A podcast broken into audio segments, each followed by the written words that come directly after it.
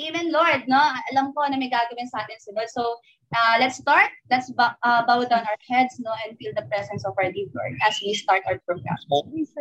Yes, All right, Lord, um, maraming maraming pong salamat, Panginoon, sa hapon na ibinigay mo sa amin. Thank you, God, sa mga buhay na binabago mo at patuloy na uh, patuloy kang gumagalaw, Panginoon. Lord, ngayong hapon na ito, God, desperado kami, Lord, na makatagpo ka, Panginoon. Lord, I pray na kami naman po mga uh, bat, mga puso na naging bato na dahil sa sobrang mga nangyayari sa aming buhay. Mga puso na naging manhit na, Panginoon. Lord, I pray na baguhin mo ang aming mga puso, papasukin ka namin sa aming buhay. Lord, I pray na makasama ka namin, marinig ka namin, at magkaroon kami ng relasyon sa inyo. O God, ngayong hapon na ito, wala kaming ibang kakabaliwan wala kaming ibang iisipin, O God, kundi ikaw lamang, Panginoon. Lord, nakikita mo ang puso ng bawat isa, Panginoon, at alam ko na sa bawat pusong willing at bukas, Lord, ay papasok ka. At Lord, doon mangyayari yung isang milagro na kailangan namin sa aming buhay. Lord, uh, itago mo lang ako sa inyong likuran, gawin mo akong instrumento, O God. Uh, ikaw po ang makita, ikaw po ang marinig ng bawat isa, hindi po ako. Lord, maraming maraming salamat. O Holy Spirit, be with us In the name of Jesus, I rebuke any Lord, um, scheme of the devil of God that, that is trying to distract us, Panginoon, that is trying to steal away our focus this afternoon, Panginoon. But I pray in the name of Jesus, oh God, we're going to have a strong internet connection, Panginoon. We're going to have, Lord, a, uh, a really transformed life, Panginoon, and a willing and open heart ngayong hapon na ito. Lord, gabayan niyo kami, and this we pray in Jesus' name. Amen and amen. Alright, so pwede ba ngayong hapon, tanggalin muna natin lahat ng mga nasa isip natin o yung mga tao, yung mga bagay na nagiging dahilan ng kapaliwan natin.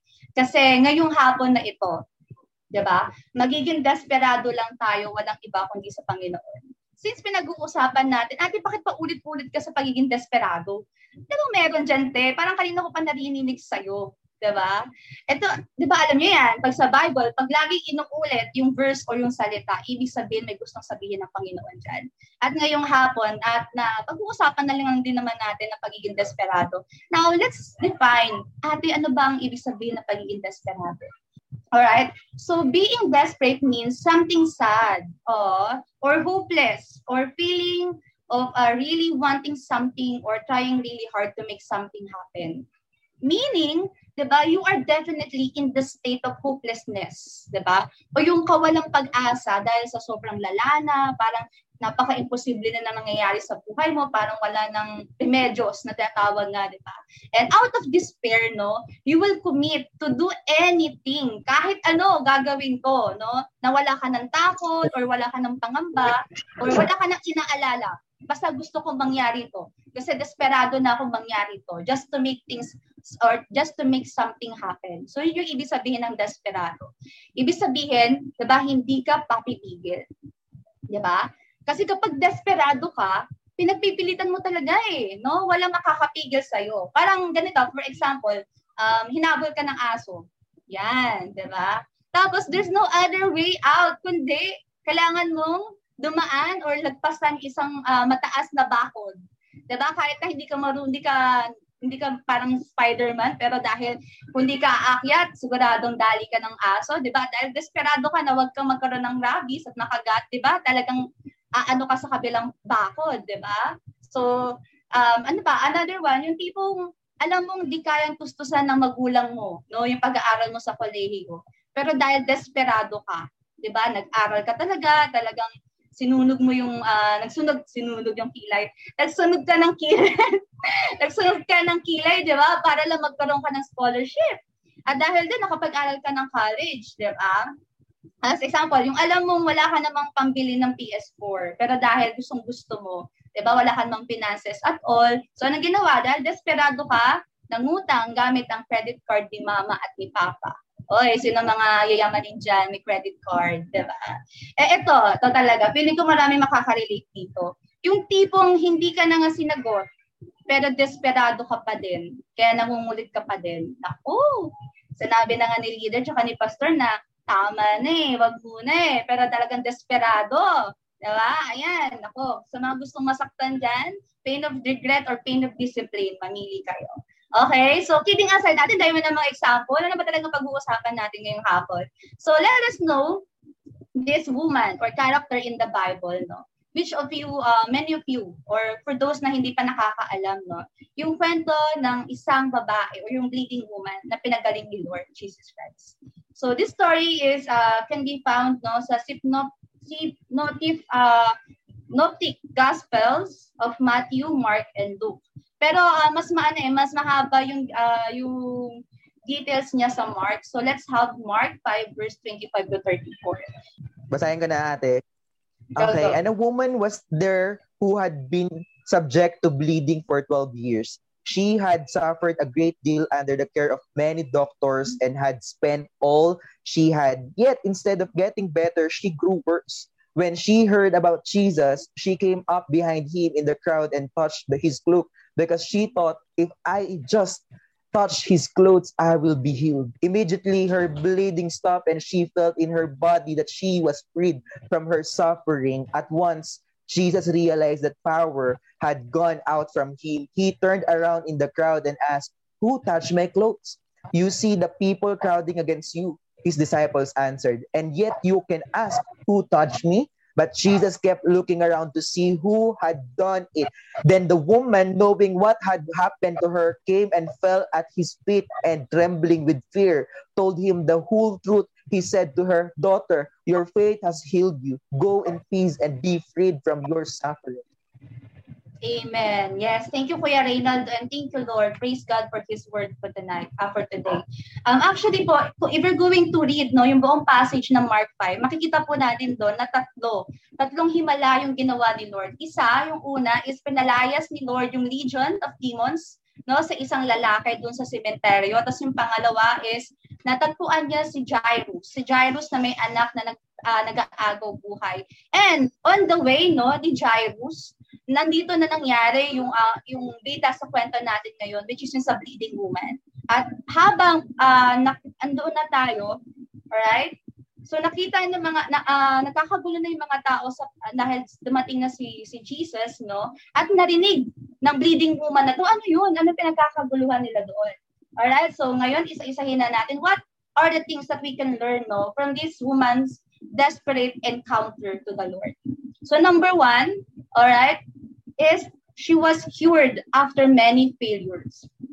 Okay? So, imayin lang natin yung, yung verse natin ngayon. Sabi sa verse 25 to 26, And a woman was there who had been subject to bleeding for 12 years. She had suffered a great deal under the care of many doctors and had spent all she had. Yet, instead of getting better, she grew worse. Alright, so anong sabi? For about straight 12 years, no? Itong babae na to ay dinudugo. Hindi lang basta dinudugo, ah. Uh, for those sa mga kababaihan natin, you know that. Pero ito talaga grabe. Um, sabi nga doon talagang excessively. Yung parang uh, uh, beyond pa sa normal na daloy ng dugo yung lumalabas sa kanya. At ito yung nagiging dahilan kung bakit itong babaeng ito ay nangihina palalo. No? Kasabay ng kanyang sakit, grabe po, kasi uh, kasabay ng sakit na nararamdaman niya ay yung discrimination at kahihiyan na kanyang tinatanggap mula sa lipunan. ba? Diba? She was treated as worthless.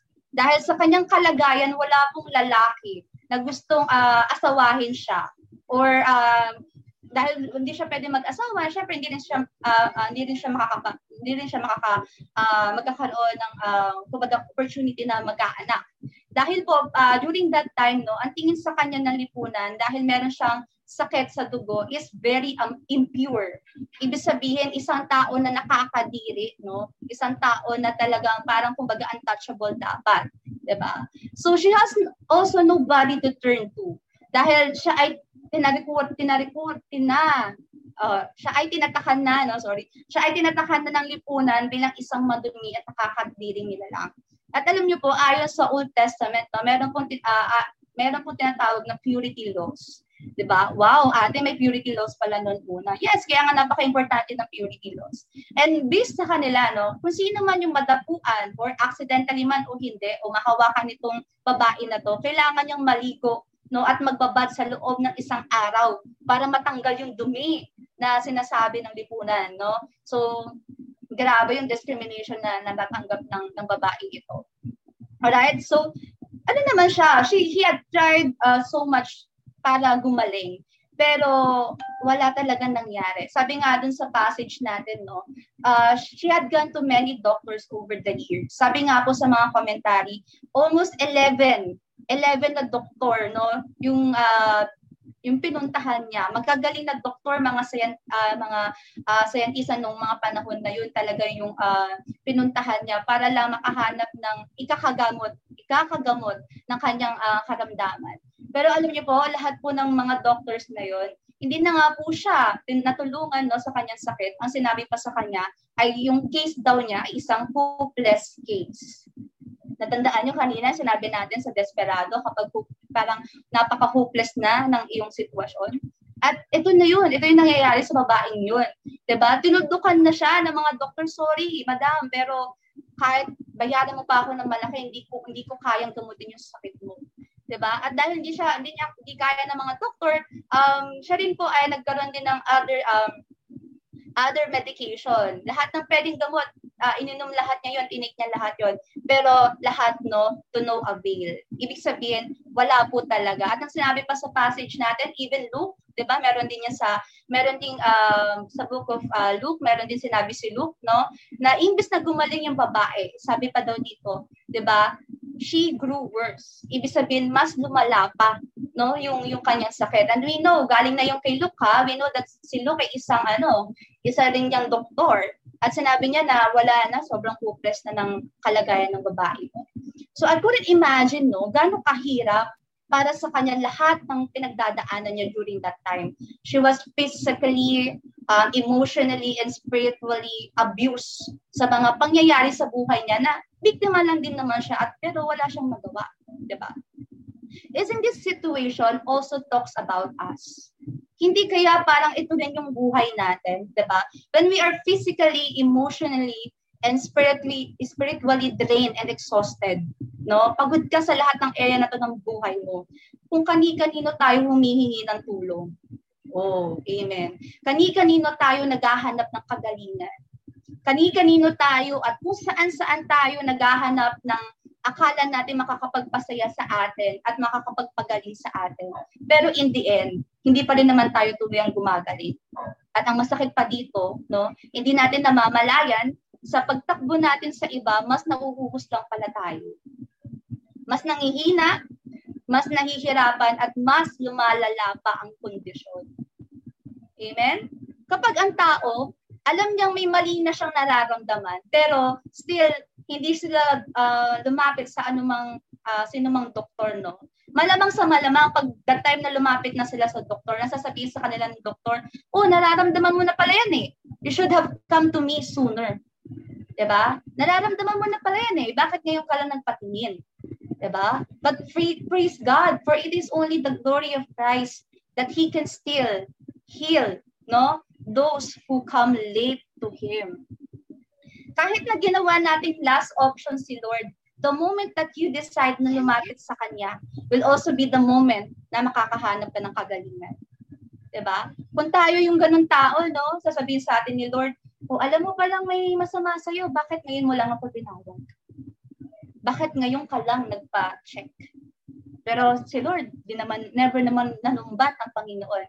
Pero sabi nga dito, no, siya pa rin ay nagpapagaling, even for those who come late to Him.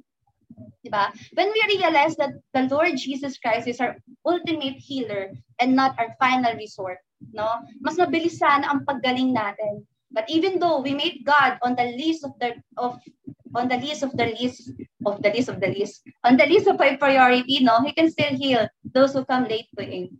Amen? Kagaya ng babae, wag na wag mong hahayaan na tutudukan ka ng iba Diba? Wag na wag mong hahayaan na tutuldukan ng iba yung sitwasyon mo. Diba? Wag mong hayaan because I tell you, hindi pa tapos ang Panginoon sa iyo. Diba? Hindi pa hindi pa huli ang lahat. And the Lord wants you. The Lord wants you to encounter Him. Diba? Inka- inkwentro mo yung Lord of healing and miracle ng buhay natin. And surely, He will rescue you. Amen? So pangalawang matututunan natin dito, she received healing instantly. Wow! So, balikan natin yung 27, no? When she heard about Jesus, she came up behind him in the crowd and touched his cloak. Be- because she thought, if I just touch his clothes, I will be healed. Immediately, her bleeding stopped and she felt in her body that she was freed from her suffering. Wow!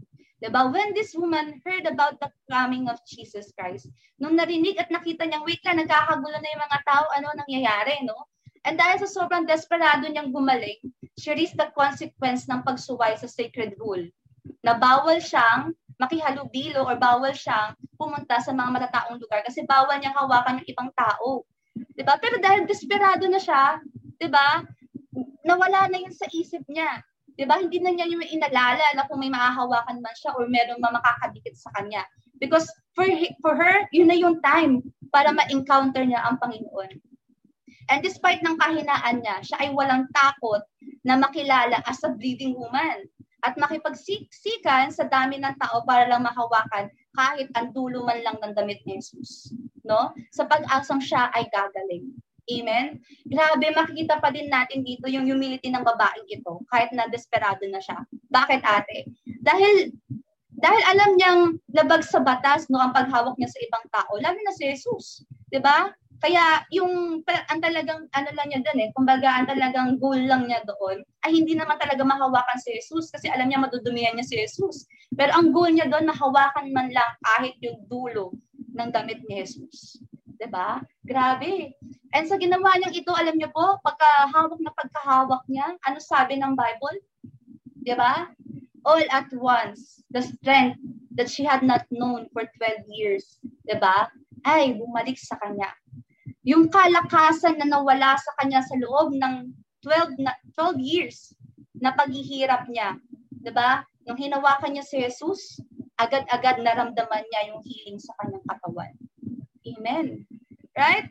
Many of us, 'di ba? Hindi lang yung mga naririnig natin na life testimony uh, or nag-life retreat testimony, nakikita natin, pinagaling sila ng Panginoon. But most of us no, can testify sa katotohanan na ang Panginoon can, can transform you. Alright? Can transform one character in a moment of time. Diba? Have you remember the last time you desperately seeking God's healing over your life, then right there and then, you are being restored and healed? Yung tinawag mo ang Panginoon, sa dami-dami ng ginawa mong pwedeng gumamot sa'yo, pero nung sinabi mo lang yung pangalan ni Jesus, di ba, may kapangyarihan na bumaba sa'yo at talagang you are totally healed. Di ba? Hindi ba, when you are desperately asking for the presence of the Lord, nararamdaman natin yung pagpuputo niya sa atin. Pag lumalapit ka sa Kanya nang walang-wala ka na, yung as in, ubus na ubus ka na, pero the moment you kneel down, the moment you ask God, Lord, tulungan mo ako, at agad, di ba, nasan ka man, ano mang ginagawa mo, the Lord is there to rescue you. Di ba? When you desperately asking for God for forgiveness over your past sin and your mistakes, hindi ba agad-agad agad-agad ikaw ay pinapakinggan ng Diyos? 'di ba? Kahit sabihin pa ng ibang tao at mismong sarili mo parang hindi ko naman deserve, pero mararamdaman mo yung pagbabagong ginawa sa iyo ni Lord at ilinis kanya mula sa iyong mga kasalanan. Amen? So, grabe ang Panginoon. And number three, anong matututunan natin dito is she acknowledged the goodness of God. Sabi dito sa 30 to 32, At once, Jesus realized that power had gone out from him. He turned around in the crowd and asked, Who touched my clothes? You see the people crowding against you, his disciples answered.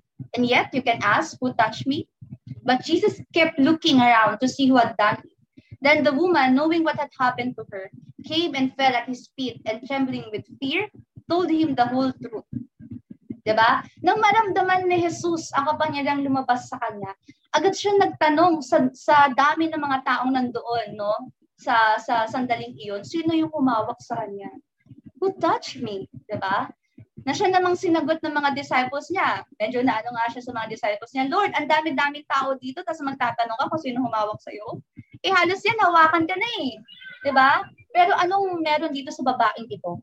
Yung pananampalatayang meron siya, ba? Diba? Ay nagpalingon sa Panginoon. Her touch of faith could not hidden from the Lord. Yung faith ng babaeng ito ay hindi basta-basta pinaglagpas ni Lord eh. 'Di ba? Talagang napahinto at hinanap ni Lord.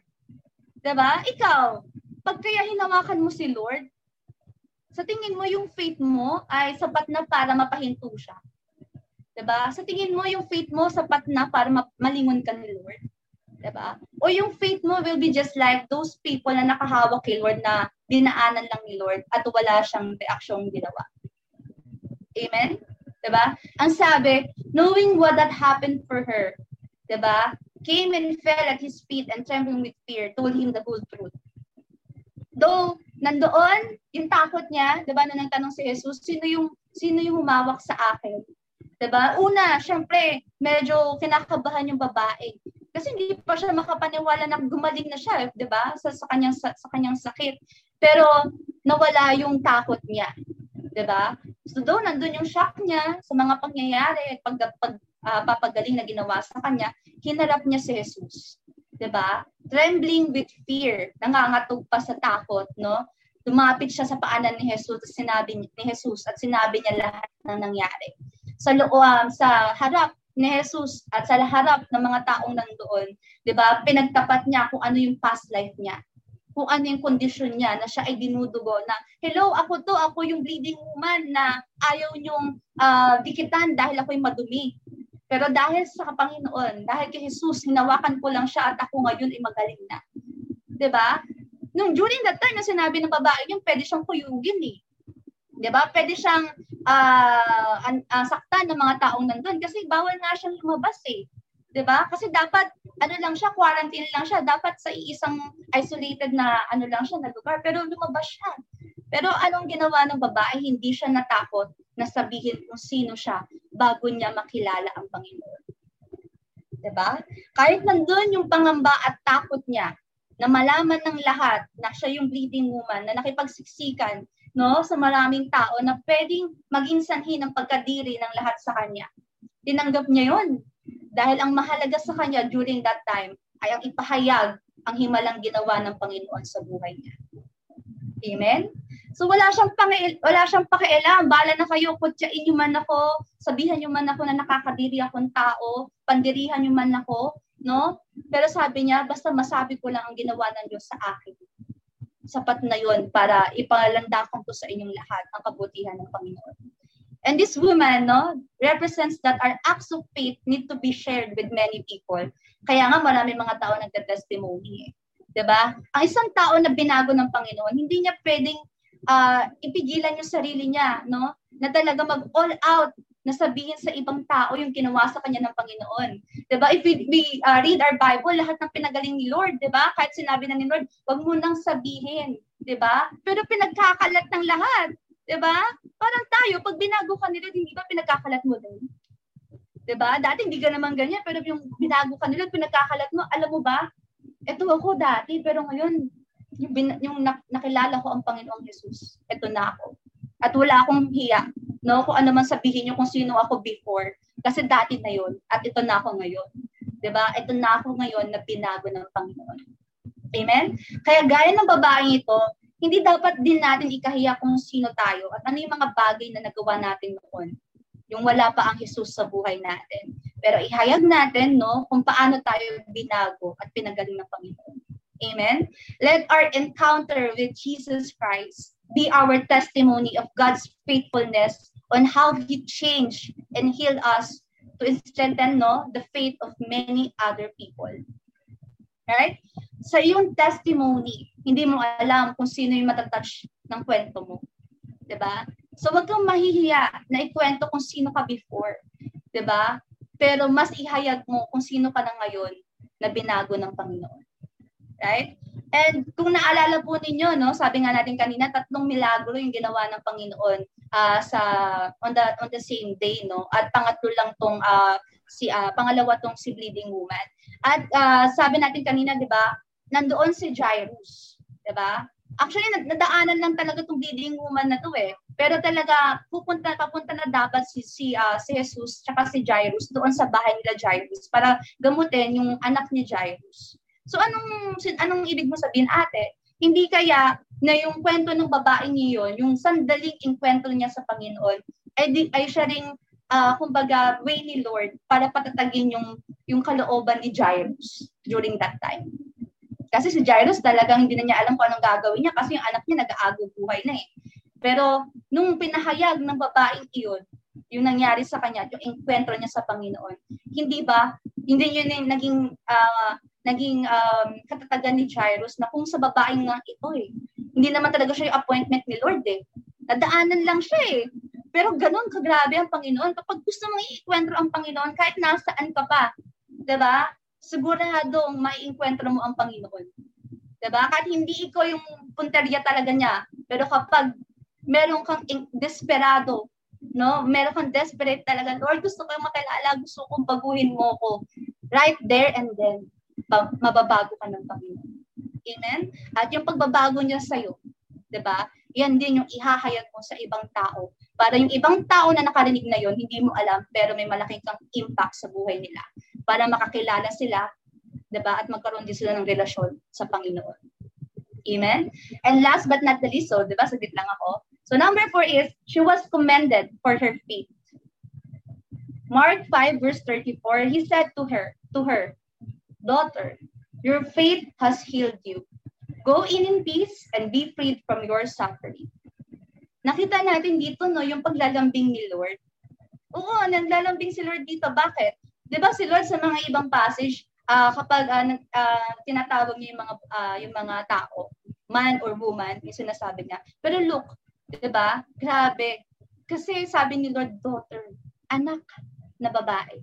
Anak ko. 'Di ba? Humayo ka na kasi magaling ka na. Tapos na ang paghihirap mo. 'Di ba? Parang ah, hindi ka lang pinagaling ni Lord, pero sinabihan ka pa niyang anak pa niya. 'Di ba? Dati kaaway natin si Lord eh, sa mga maling nagagawa natin. Pero nung iningkwentro mo ang Panginoon, tinanggap siya sa buhay mo, tinawag ka niyang anak pagkatapos kanyang pagalingin. Amen? Di ba parang tayo yan, pag sa bahay, alam mo kapag galit yung nanay mo eh. Kasi full name mo yung sasabihin eh. Sorry Kuya JR, pero naalala ko talaga. Esmilito Galdiano! Halika dito! Di ba? Pag galit na magulang natin. Pero, di ba, pag makikita din natin kapag naglalambing ang mama at papa, no, sasabihin sa'yo, anak, halika nga dito. May sasabihin ako sa'yo. Di ba? Ibig sabihin, 'di ba? May nakakatuwa at uh, talagang maganda kang ginawa. Kaya tanggap mo yung ganong endearment, no? Anak, halika nga dito. Anak, ang galing mo talaga. 'Di ba? I love you, Kuya JR. okay? So, yun, 'di ba? Grabe. Grabe ang Panginoon, 'di ba? Grabe ang tuwa ng Panginoon sa faith ng babaeng ito. 'Di ba? Hindi naman nais na malaman ni Lord kung sino humawak sa kanya eh. 'Di ba? Pwede naman yung palagpasin na lang yun eh. 'Di ba? Pero hindi hindi niya yun din tinawag for the sake na makilala na ipahayag niya, oh, ako gumaling, nagpagaling dito, ah. Or ibida niya, no, yung mga ganyang uh, himala na ginawa niya. Pero, hinanap ni Lord yun, di ba? For the manifestation of His glory and for the glory of God. No? Gustong ipakita ng Panginoon kung ano yung ginawa ng Panginoong uh, ng ng Panginoon sa buhay ng ta- ng babaeng iyon. Hinanap niya yung babae iyon para i-bless. ba? Diba? Yung ginawa niyang demonstration of faith. And also to confirm na totoong pinagaling ka na niya. Na totoong pinagaling na ng, ng Diyos ang babaeng iyon at tapos na ang lahat ng kanyang naging paghihirap. ba? Diba? At sabi dito, pin, sabi doon doon na talagang gustong i-commend ni Lord at pauwiin itong babaeng ito na may tiyak na kagalakan at kaligayahan sa kanyang puso. Amen? So whenever God sees our genuine faith, He is commending us. Pinupuri ka ng Panginoon, no? Para sa iyong uh, sa iyong pananampalataya. And He uses our stories of faith, no, to strengthen other believers. No? Para sa pamamagitan ng kwento ng Panginoon na ginawa sa buhay mo, bagay na sinabi na, natin kanina, mas lalong uh, nagiging matatag yung pananampalataya ng iba. And kahit for those unbelievers, di ba, kahit sila din eh, magugulat sila at sila din ay magiging believer din ng ginawa ni Jesus. Di ba? And just like the woman, no, God also like to confirm our healing and to bless us through our genuine faith. 'Di ba? Sabi nga diyan sa poster kung nakikita natin, no? Daughter, Your faith has made you well. Pinagaling ka ng pananampalataya. Diba? At kung makita natin sa kwento ng uh, bleeding woman, maraming mga tao din naman na nakahawak kay Jesus eh. Kasi talagang dikit-dikit na mga tao during that time. Pero bakit may mga tao hindi nagad, hindi hindi gumaling? 'Di ba? Sa sa unting hawak lang. Kasi hindi naman 'yun na andun lang si Jesus eh.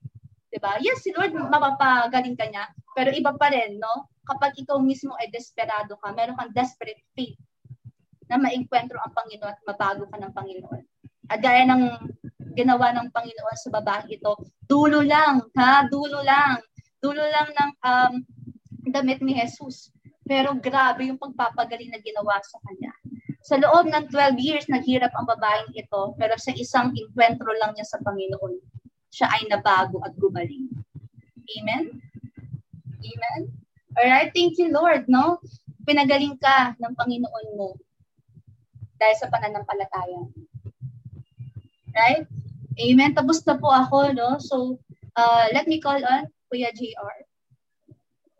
So, I know ngayong mga sandaling ito, nangungusap ang Panginoon sa. Amen, Lord. Nangungusap si Lord sa iyo. Nasaan ka man, ano mang ginagawa mo ngayon, kapag meron kang desperadong pananampalataya sa Panginoon. Right? Kung, kung meron kang desperado na puso na handang tumanggap sa Panginoon, I tell you, nandiyan ang Panginoon at nagsisimula siyang gumalaw sa buhay mo. No? Now is the time to desperately ask for the presence of the Lord. At ngayon, Jesus is encountering you. If you are believing, if you have that desperate faith gaya ng bleeding woman na yun, ano man yung mga sakit mo na meron ka ngayon, God is encountering you right now. God is talking to you right now. Please, huwag mong i-harden yung puso mo. Huwag mong patigasin yung puso mo. No? Pero the Lord is talking to you right now. Matagal mo nang iniinda yan. Yung sakit na meron ka, for so long, pinapahirapan ka ng mga di magagandang alaala. Yung sakit na matagal mo nang dinadala, lahat ng guilt, lahat ng regret, lahat ng galit na tinatago mo dyan sa puso mo, huwag mong hayaan na i-cripple ka niya. Diba? Gusto kang pagalingin ni Lord. Hindi totoong hindi ka nagagaling. Hindi totoong wala ka ng pag-asa. No? Huwag mong hayaang tuldukan ka na lang ng current situation mo. Huwag mong hayaan na tuldukan ka na lang ng mga taong nasa paligid mo. Pero just like the bleeding woman, kung titignan physically, hindi niya kayang abutin si Jesus. Sa dami pa ng mga tao nandun, wala siyang kakayahan. Pero hindi siya nagpatinag. Hindi siya nagpapigil. Dahil desperado siya no, na mahawakan at makatagpo ang Panginoong Yesus. 'Di ba? Ganun naman po pag desperado ka, 'di ba? Lahat gagawin mo. Kahit para napaka-imposible na. Parang, parang hindi na talaga pwedeng mangyari ito. Pero dahil desperado ka, alam mo meron ka. Alam mo maitipigang ka. No? And the Lord is healing you and touching you right now.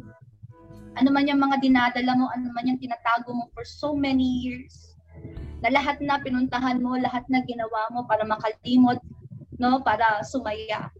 Pero hindi pa din eh. Kulang pa din ang lahat. Dahil kailangan mong tumakbo. Kailangan mong tumakbo sa presensya ng Panginoon dahil wala tayong makikitang kagalingan kundi sa paanan lamang ni Jesus. Kundi sa presensya lamang ni Jesus. Huwag mong hayaan na tuldukan ka ng mga tao na sitwasyon na meron ka, pero hayaan mo si Lord no, ang siya magpagaling sa iyo. Hindi pa uli ang lahat. Gaya ng bleeding woman, it just take one desperate encounter sa Panginoon para mabago ka ngayon. Uh, maybe you are in the most impossible thing sa buhay mo ngayon. Feeling mo wala ka ng pag-asa, feeling mo wala nang mangyayari, but the Lord is telling you right now, let your faith be bigger than your fears hayaan mo na yung pananampalataya mo siya magpagaling sa iyo. Huwag kang makinig sa sinasabi ng iba. At huwag kang makinig sa sinasabi ng, ng sarili mo sa iyo na wala ka ng pag-asa. Dahil kay Lord, isang saglit na inkwentro lang isang kakaiba at desperadong encounter lang sa kanya. Truly, mababago ka from head to toe, inside and out. Ang kailangan mo lang, lumapit ka sa totoong healer. Lumapit ka sa totoong tagapagpagamot. Dahil sa kanya, hindi ka lang niya, hindi ka lang niya papagalingin. Pero tatawagin ka niyang anak. Ibi-bless ka niya. Mamahalin ka niya. Tutuloy ka niya. Bakit? Lahat ng mga sakit na meron ka before, mawawala rin. Lord, I pray, God, for each and every one of us na nandito ngayon sa Zoom Lord, alam mo yung battle, God, na hinaharap namin lahat. Lord, may mga sakit kami na hindi namin masabi sa iba. May mga sakit kami, Lord, na matagal na namin dinadala. Pero God, we want to encounter you right now. Alam namin, Lord, na nakikita mo kami. Alam namin, Lord, na hindi mo po namin sabihin kung sino kami, ano yung mga nagawa namin yung nakaraan. Alam namin, God, na nakikita mo yun at hindi mo kami tinutuldukan. Pero Lord, isimula ka palang baguhin kami. The moment, God, that we ask for your presence, the moment, God, that we ask for that encounter with you, may ginagawa ko sa buhay. I pray, God, for my brothers and sisters in Christ, God, sa lahat po na kasama namin ngayon. Lord, i-enkwentro mo sila. It doesn't matter kung nasan sila ngayon. It doesn't matter, oh God, kung anong ginagawa nila, kung anong mga nagawa nila before. But only matter, God, is ikaw at sila ngayon. Iniinkwentro mo sila, Panginoon. And I pray, God, ano man po aspeto ng buhay nila, God, na talagang grabe, ang lala ng sitwasyon. Maybe they are so exhausted, Panginoon, pagod na pagod na sila physically, emotionally, mentally, God, spiritually. But right now, Lord, gusto ka namin hawakan. Gusto ka namin, Lord, makatagpo in the name of Jesus, O God, with the holy blood of Christ, isa-isahin mong iinkwentro, isa-isahin mong hawakan yung mga puso namin. Lord, at i-restore mo uli, God, yung magandang plano mo sa buhay namin. I-restore mo uli, God, lahat ng ninakaw ng kalaban sa buhay namin in the name of Jesus. Lord, bibigyan mo kami ng panibagong buhay, panibagong start, a fresh start with you, God. Hindi na kami, pero bago na kami ngayon, Lord. Hindi kami mahihiyang sabihin sa ibang tao kung anong ginawa mo sa amin. Lord, hindi namin ikakahiya kung sino kami before, pero ihahayag namin kung sino kami ngayon. Lord, kayo na pong bahala. God, tinataas ko po sa inyo ang lahat. Thank you, Lord Jesus. Thank you, Lord God. Thank you sa hapon na ito. Thank you sa pagdalaw mo sa buhay namin. And thank you, God. Thank you, Lord, sa pananampalataya. Thank you, God, sa inyong pagpapagaling. Thank you, Lord, sa inyong pagmamahal. And in this we pray in Jesus' name. Amen and amen.